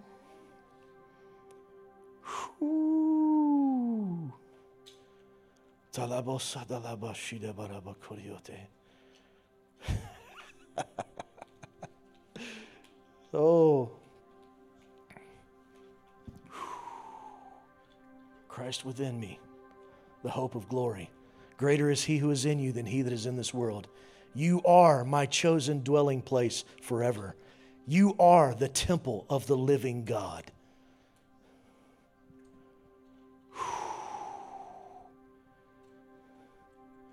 Mm. The oil of joy for mourning. The oil of joy for mourning. The oil of joy for mourning. Oh, oh. What, Tammy, what was your daughter's name? Jaden. That's that testimony of what God did in her life when you were saying that. I felt like that was not only obviously it was for her and for your family, obviously, good Lord, but it was su- that is such a powerful witness before God. I heard that for the body of Christ. You know how some of those things prophetically happen in your life that are for a word, it's a bigger word. And and like when you said her body shut down, I was thinking of the body of Christ in the areas that has shut down and has died because of whatever reason. And, and the Lord is bringing resurrection life. But, uh, and there's going to be some that's going to be like the 10 lepers. One's going to return to be thankful. You know, where are the other nine? Why didn't they celebrate? You know? But I feel like celebration is going to be restored to his bride. Celebration is being restored to the bride of Christ in this region. We declare celebration. Yes, correction. Yes, yes, correction, but celebration too. Yes, fasting, and yes, feasting. Yes, there's going to be celebration. The discipline of celebration. The celebration of discipline, as Richard Foster calls it. it it's a celebration. It's a celebration. Celebration in heaven over one sinner that repents. Celebrate. Every single bit of this is heading to a party before the throne of God.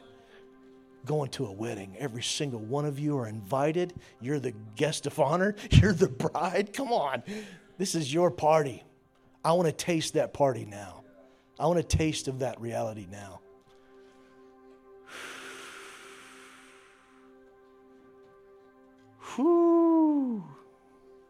If y'all get anything, take the microphone. I could stay up here all day, but I, I know we need to go. But if you guys get anything, interrupt me, please. You are loved by God. You are dearly loved by God. You are dearly, dearly loved by Jesus.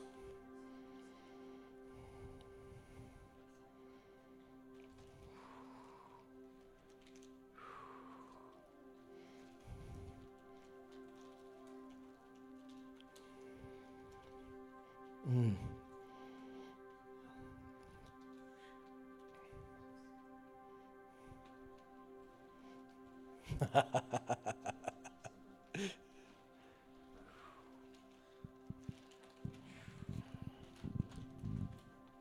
I was walking with the Lord today and I, I heard him say, It's time to break out the birthday cake.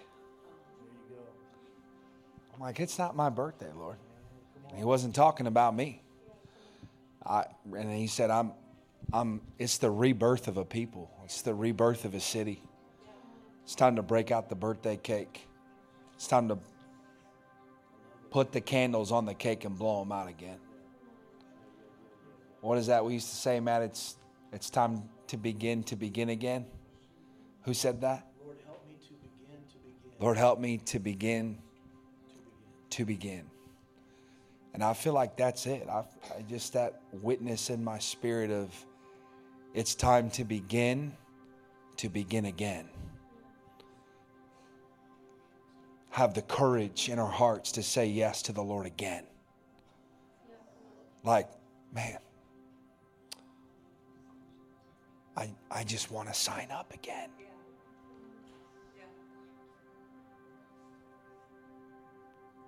Not because I didn't sign up already, but because sometimes you just need to sign up again.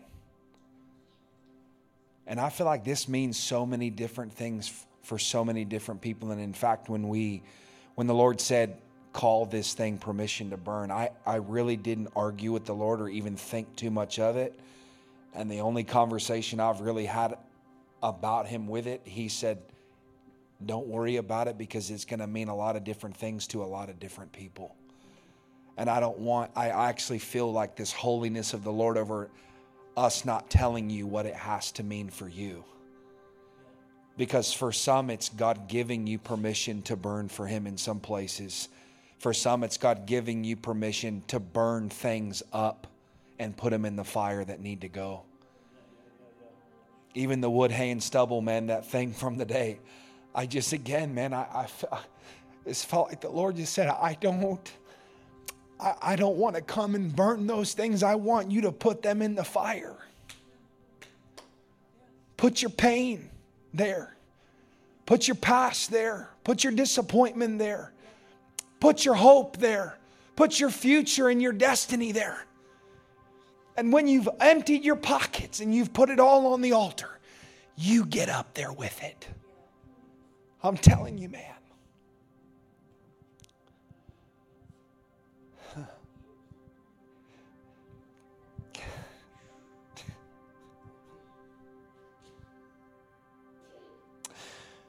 Lord, help us to begin to begin again. I literally see this picture of people standing at the foot of a mountain saying, There's no way I'm going to make it up. And I'm see the Lord saying, I'm going to go with you. You won't make it on your own, but if you'll go with me, we'll get there. There's an invitation to go up that place, to go up that mountain. Who can ascend the hill of the Lord? but he who has clean hands and a pure heart, who has not lifted his soul up to an idol or sworn by anything false. Who can ascend the hill of the Lord? No one is worthy, Lord, to walk the mountain with you, but it's your mercy, Lord, that you let us come. Father, I pray that you would raise up for yourself a people out of this place. Lord, who've made it their mission to ascend the hill because you're worthy, Lord.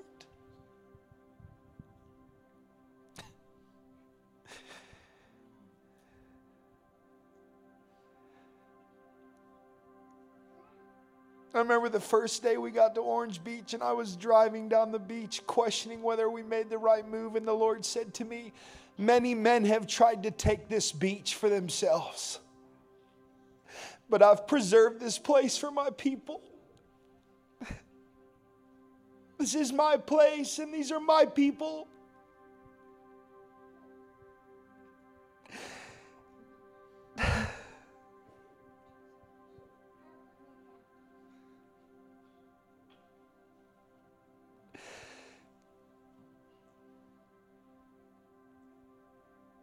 Lord, would you come and smash every sandcastle, Lord, that men has built?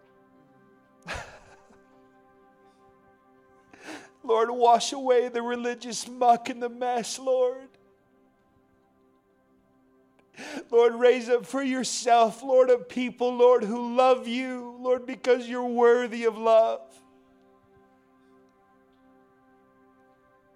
Lord, raise up for yourself a bride, Lord, who's made herself ready, Lord, for you as our bridegroom. Lord, I pray that you would restore the roar of the church, God, in this hour. Lord, that you would, God, give a groan, God, to your people, Lord, for things of eternity and immortality. Lord, that you would wake up the wonder, God, in us again, Lord. And that you would give us an appetite, Lord, for eternal things.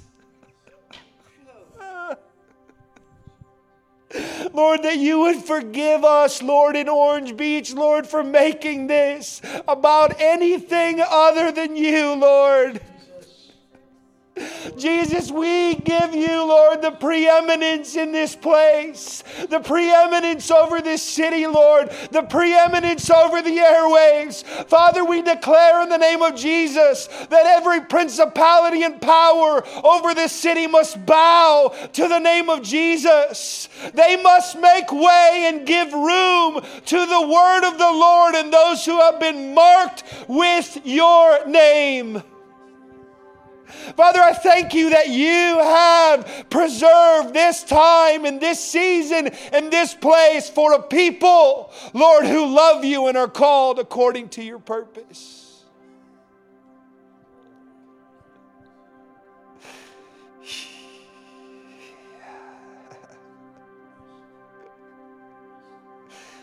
yeah.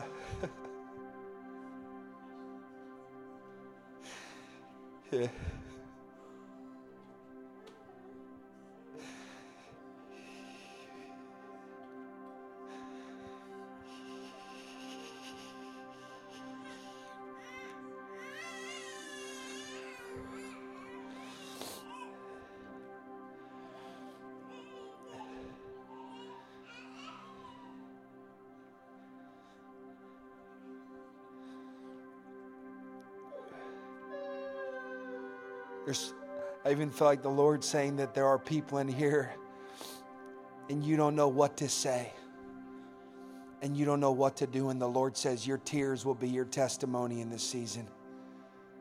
The miracle that I'm doing this weekend in you is that I'm awakening wells of wetness on the inside again. I was meditating with the Lord today about the breaking an alabaster box, and what the Lord showed me was people who have come and broken an alabaster box, but there was no nard inside the jar. There was no oil in there. The box, Lord, i have come and broken the box open. It wasn't just that she broke the box, it was about the value of the perfume and the oil that was in it. And the Lord is saying it's not enough to just come and smash yourself and give your life and do all this. It's about the oil of intimacy on the inside, it's about the love and affection that I have for you and you have for me. This is about extravagant acts of love, extravagant measures of worship. And I, I really feel like that's like the, the altar call tonight is the Lord's inviting us to come and lay our alabaster box down at the feet of Jesus. There's, it's actually the kindness of the Lord that He's saying, Hold on, I don't, I don't need you to smash the box. I want to fill it with oil. I want to, I want to fill you. I want to fill you. I want to fill you. I want to ask you if you feel like you need a fresh filling of the Holy Spirit, you need the oil in your life again, I want to ask you to stand.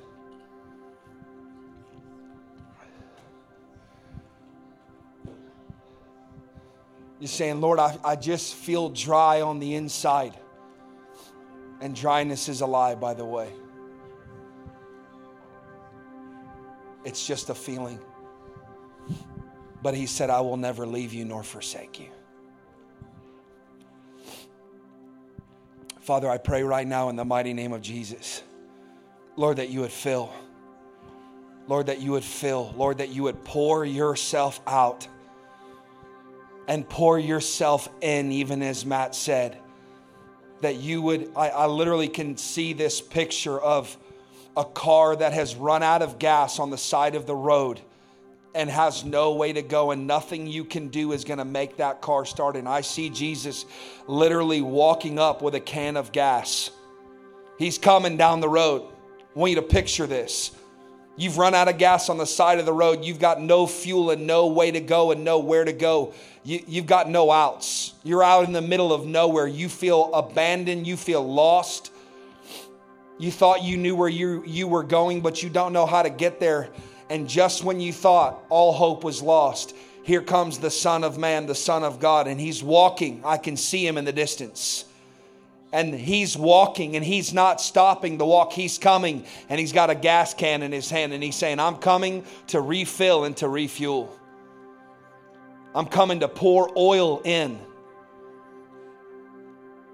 Father, I thank you, Lord, that this is what you're doing. God, I pray, Lord, that you would fill, you would fill, you would fill, you would fill, you would fill, you would feel. Ryan and Sherry home, and I feel like the Lord is literally saying, It is time for you to do that thing which I sent you here to do. Congratulations, you've been successful in, on so many levels and in so many things, but I feel like the Lord is saying, None of it changes my heart for you. None of it changes the gift and the call that is without repentance. The thing, the things that I have done in you. I feel like the Lord is reawakening season of dreaming and having vision with him and having real intimate deep relationship with him more than just the lingo and the language ryan bro the lord is coming man and he is coming to relight that fire on the inside the fire's never gone out it's never not been there, but it's, you know, the Bible says that a man doesn't light a lamp and put it under a bowl, but it gives light to the whole house. And I feel like the Lord's saying that He's going to uncover the lamp in your life.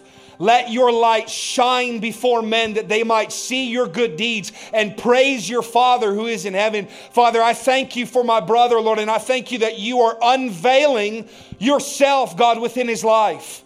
Lord, that you're pouring oil and gas, God, into that place and causing the fire, Lord, to burn bright. Bro, the Lord is going to turn you into a, a, a inferno. It is fuego. Man, you are going to be a bonfire for the Lord in Baldwin County. Father, I thank you, Lord, that you've made this man to burn bright, to burn hot, to burn hard, to go and to be and to do and to be with you, Lord. I feel like even Ryan, you would say, I only know one speed, man. I, and I just feel like the Lord says, that's okay because I made you that way. You don't have to turn it on or turn it off. You can just leave it on and you can be with me and I can be with you. God, I thank you that you are restoring all things. You are redeeming the time. And, bro, this goes even farther back than you think. The Lord is reaching all the way back.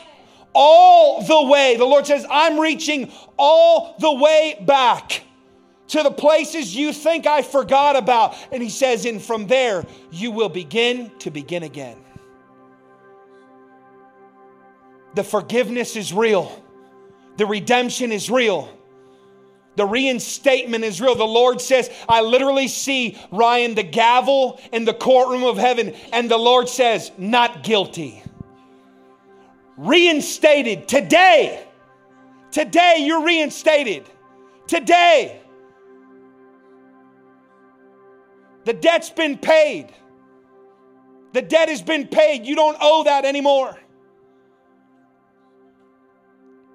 Your name's been cleared, man. And I feel the jealousy of the Lord over it in such a way that anyone who would come to try to raise their voice against the testimony of the Lord in your life will have reason to fear and tremble before the Lord. The testimony of God in you is real and it's true. And what He's done in you and what He's about to do, no man is going to be able to question the goodness of God in your life.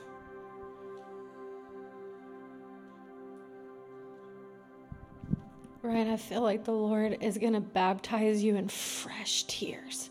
Like you're just going to weep in intercession and enjoy with the Lord. Like I think your countenance is already beginning to change. But I just see this softening and this tendering that comes with also with boldness.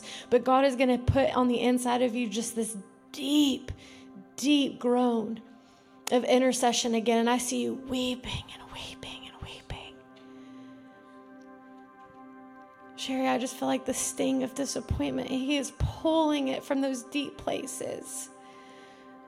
Just the sting of being visionless. And I just hear the Lord saying, I don't, I don't really know you, but I feel like the Lord is saying, You're a good friend. You're a good friend. And He's going to be a kind friend to you. Lord, I just prophesy that the season of loneliness is over. And it's not that you haven't been surrounded by people, It's just this deep, gnawing loneliness that the Lord is going to rip out in Jesus' name. And you are going to know his people, and they are going to know and celebrate you in Jesus' name. The devil is a liar. He's picked you off and separated you from the pack. And the Lord's saying, No, no more. Thank you.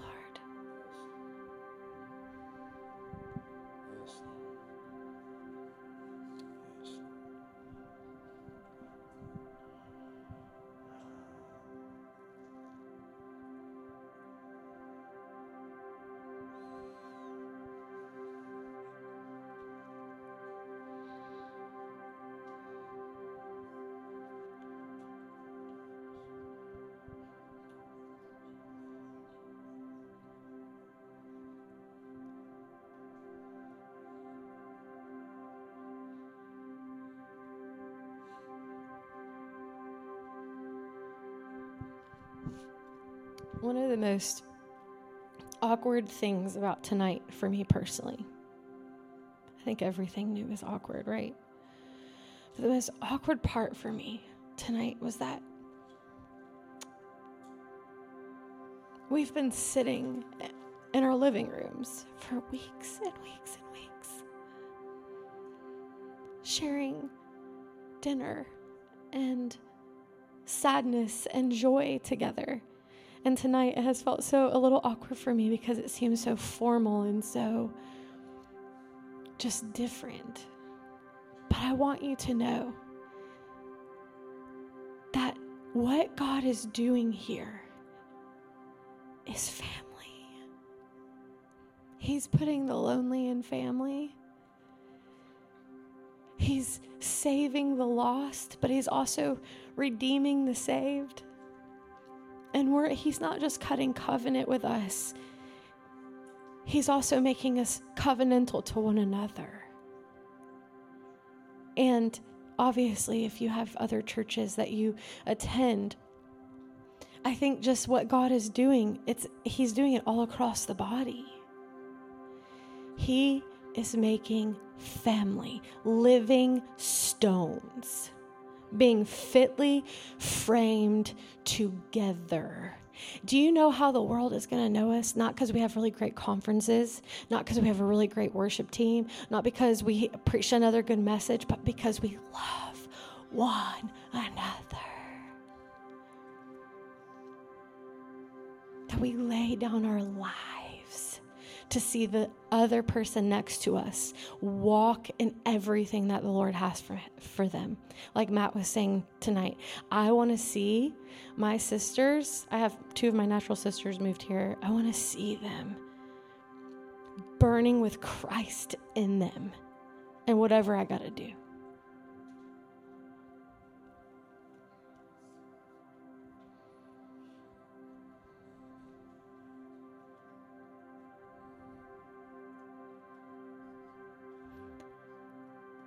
I don't want to be a people who use the language but have no substance.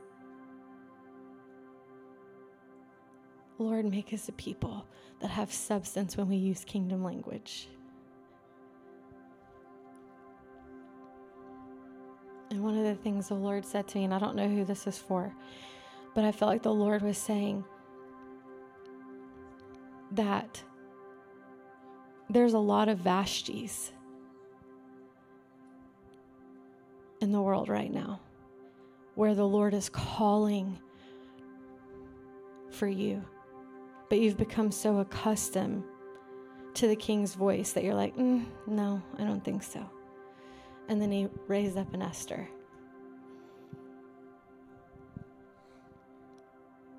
Come boldly before the king, fight for a people, pray for a people, fall in love with a people. I'm falling in love with Orange Beach. And I'm going to push through every awkward situation. I'm going to push through every uncomfortable conversation. I'm going to go as low as I got to go. I got to I'm going to repent as many times as I got to repent because I'm going to be in love with the people. Because the Lord is in love with the people.